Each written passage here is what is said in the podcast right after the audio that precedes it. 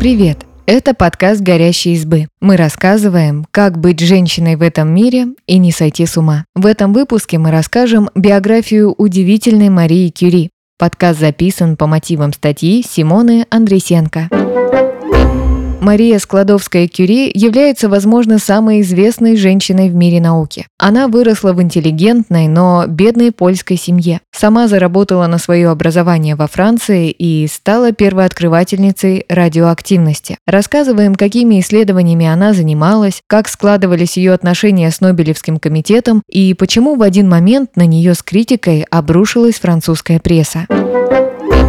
Рано потеряла мать и училась на подпольных курсах. Будущая всемирно известная ученая Мария Соломея Складовская родилась в 1867 году в Варшаве. Она была младшей из пяти детей в семье обедневших польских учителей. Когда-то ее отец Владислав окончил Санкт-Петербургский университет, был известным педагогом, а мать Бронислава руководила Варшавской школой для девочек. Счастливая и обеспеченная жизнь семьи закончилась, когда Владислава обвинили в поддержке политической борьбы за независимость Польши. Тогда территория страны была разделена между Пруссией, Российской и Австрийской империями. Затем в семье Складовских произошла череда трагедий. Когда Марии было 8, умерла от тифа ее самая старшая сестра, а когда Марии исполнилось 10 лет, от туберкулеза скончалась ее мать. Несмотря на все семейные трудности, Мария всегда хорошо училась и интересовалась точными и естественными науками. Она окончила среднюю школу в 15 лет и хотела дальше продолжать свое образование. Но в то время в Варшаве женщин не принимали в университеты, поэтому Мария вынуждена была получать образование на подпольных курсах, которые назывались «Летучий университет». Она посещала тайные встречи, которые в частных домах проводили польские ученые для тех, кто по разным причинам, в том числе и политическим, не мог получать высшее образование. Чтобы избежать внимания властей, места занятий приходилось постоянно переносить. Отсюда и возникло название. Добиралась до Парижа в товарном вагоне. Мария все равно понимала, что ей нужно более фундаментальное образование и возможности для занятия наукой. Получить это в Польше шансов у нее не было, поэтому девушка решила переехать во Францию, где женщины уже имели право получать высшее образование. Хотела этого не только Мария, но и одна из ее старших сестер Бронислава, но денег на реализацию мечты у сестер не было. Чтобы помочь друг другу, девушки заключили договор. Сначала Бронислава отправилась в Париж получать получать медицинское образование, а Мария согласилась остаться в Варшаве и зарабатывать для нее деньги. Бронислава же обещала, что после окончания университета найдет работу и поможет младшей сестре. Поэтому будущая Нобелевская лауреатка осталась на родине и устроилась гувернанткой. К 24 годам она накопила достаточно денег, чтобы уехать во Францию. Она купила самый дешевый билет на поезд четвертого класса, это практически в товарном вагоне. Дополнительно ей пришлось купить себе стул, чтобы не стоять 40 часов часов поездки. В 1891 году Мария Складовская прибыла в Париж.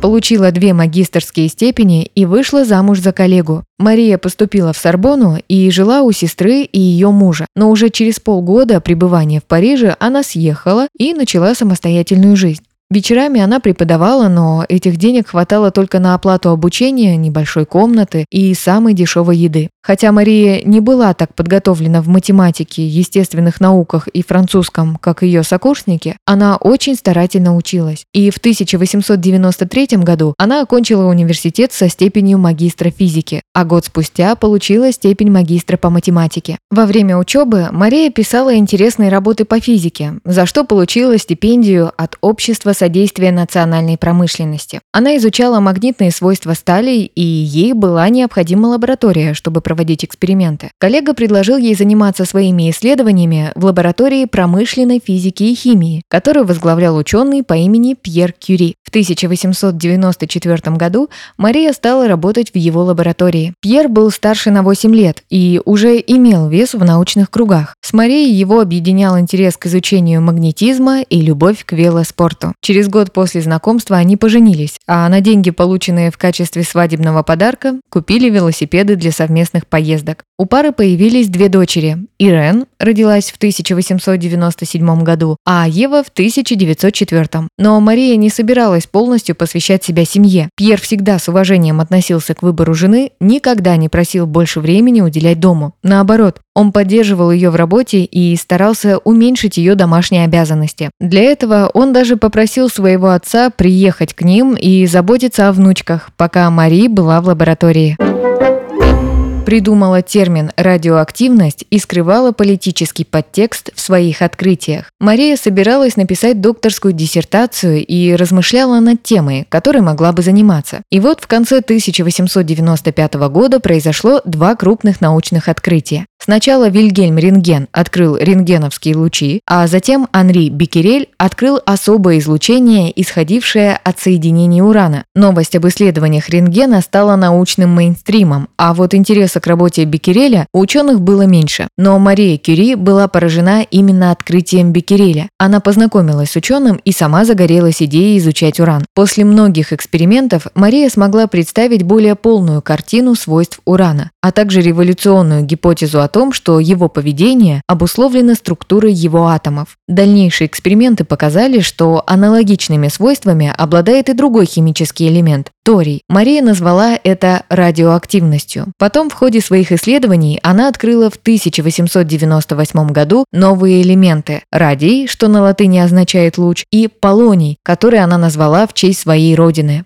Польши. В определенной степени это был политический жест. Будучи патриоткой родной страны, Мария полагала, что это сможет привлечь внимание к вопросу независимости Польши. Но мировую общественность это не особо волновало. Мария написала диссертацию о радиоактивных веществах и в 1903 году стала первой женщиной во Франции, получившей докторскую степень по естественным наукам. Том же году Мария, Пьер и Анри Беккерель получили Нобелевскую премию по физике за открытие, без которого в будущем не было возможным создание атомной бомбы и атомных электростанций на самом деле изначально не была номинирована на Нобелевскую премию. Мари Кюри стала первой женщиной, удостоенной Нобелевской премии, но изначально Нобелевский комитет выдвинул лишь Пьера Кюри и Анри Беккереля в качестве кандидатов на премию по физике. Вероятно, это было связано с тем, что Мария – женщина. Если бы не вмешательство члена комитета по назначениям шведского математика Магнуса Миток Лефлера, вклад Марии никто бы не признал. Но Лефлер написал Пьеру Кюри и сообщил о сложившейся ситуации. В своем ответе Пьер ясно дал понять, что Нобелевская премия за исследования в области радиоактивности, в которой не признается ключевая роль Мари, была бы пародией. Благодаря этому кандидатуру Марии также включили в список номинантов. Через несколько лет, в 1911 году, Мария Кюри уже единолично получила Нобелевскую премию по химии, как раз за выделение новых элементов.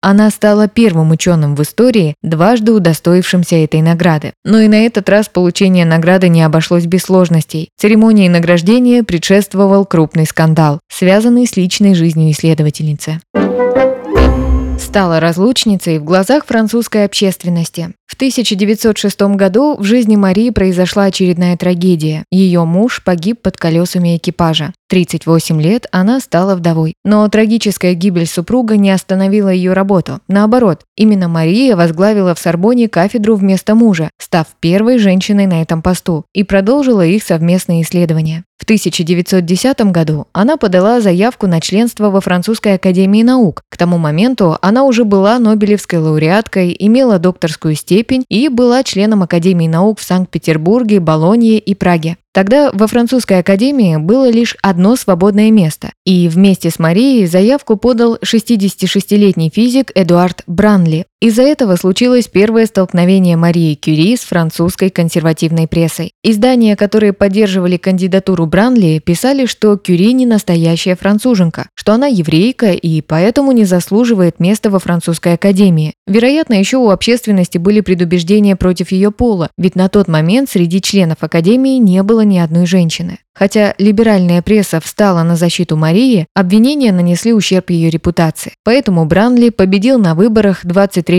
января 1911 года с перевесом в два голоса. Мария стойко вынесла поражение, никак публично не отреагировала на ситуацию, просто продолжила дальше заниматься своими исследованиями и никогда больше не предлагала свою кандидатуру в качестве члена Академии. Но в этом же году случился еще один скандал с именем исследовательницы в прессе. Выяснилось, что она состояла в романтических отношениях со своим коллегой Полем Ланжевеном. Он был младше Марии на 5 лет и являлся бывшим студентом ее покойного мужа. Но никто бы не обратил внимания на эти отношения, если бы не тот факт, что Ланжевен был женат и имел четырех детей. Об их романе узнала жена Поля, обнаружив письма Марии. Мадам Ланжевен придала эту связь публичной огласке, потребовала от мужа развода, денег и опеки над детьми. Произошло это за несколько дней до вручения Марии Кюри Нобелевской премии по химии. Вдова запятнала доброе имя своего покойного покойного мужа. Такими обвинениями пестрели газетные полосы.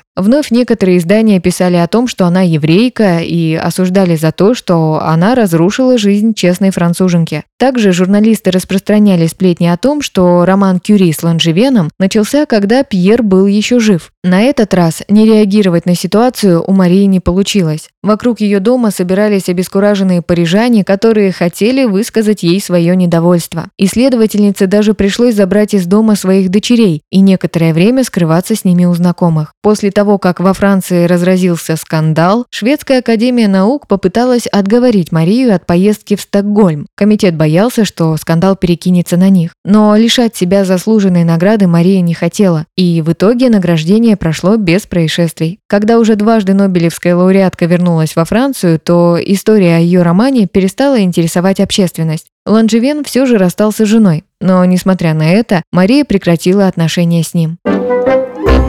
Хотела спасти людей от рака, но скончалась от своего же открытия. Именно Мария Кюри разработала методы отделения радия от радиоактивных остатков в достаточных количествах, чтобы изучать его свойства. В частности, она изучала, как этот элемент может помочь в лечении различных болезней. Во время Первой мировой войны Мария помогала обеспечить полевые госпитали рентгеновскими установками, которые солдаты между собой называли «маленькие Кюри». А после войны, помимо исследовательской и преподавательской работы, она много сил и времени отдала развитию научных научного института радия. Исследовательница сделала его главной целью борьбу с раком. А еще она все время поддерживала развитие науки в Польше. Там в 1932 году открылся еще один институт радия. Старшая дочь Марии и Пьера Кюри, Ирен, пошла по стопам своих родителей, получила докторскую степень по физике и продолжила изучать радиоактивность. В 1935 году она и ее муж Фредерик Жолио получили Нобелевскую премию по химии за открытие искусственной радиоактивности. Но мать Ирен уже не узнала об этом. Во второй половине 20-х годов здоровье Марии значительно ухудшилось. Сказалась многолетняя работа с радием. На тот момент его негативное воздействие на организм человека было слабо изучено и в первую очередь становилось очевидным из-за последствий для здоровья ученых, которые его исследовали. У Марии развилась катаракта, проявились проблемы с почками. В 1934 году Мария Кюри скончалась от апластической анемии, заболевания крови, которое часто возникает в результате воздействия большого количества радиации.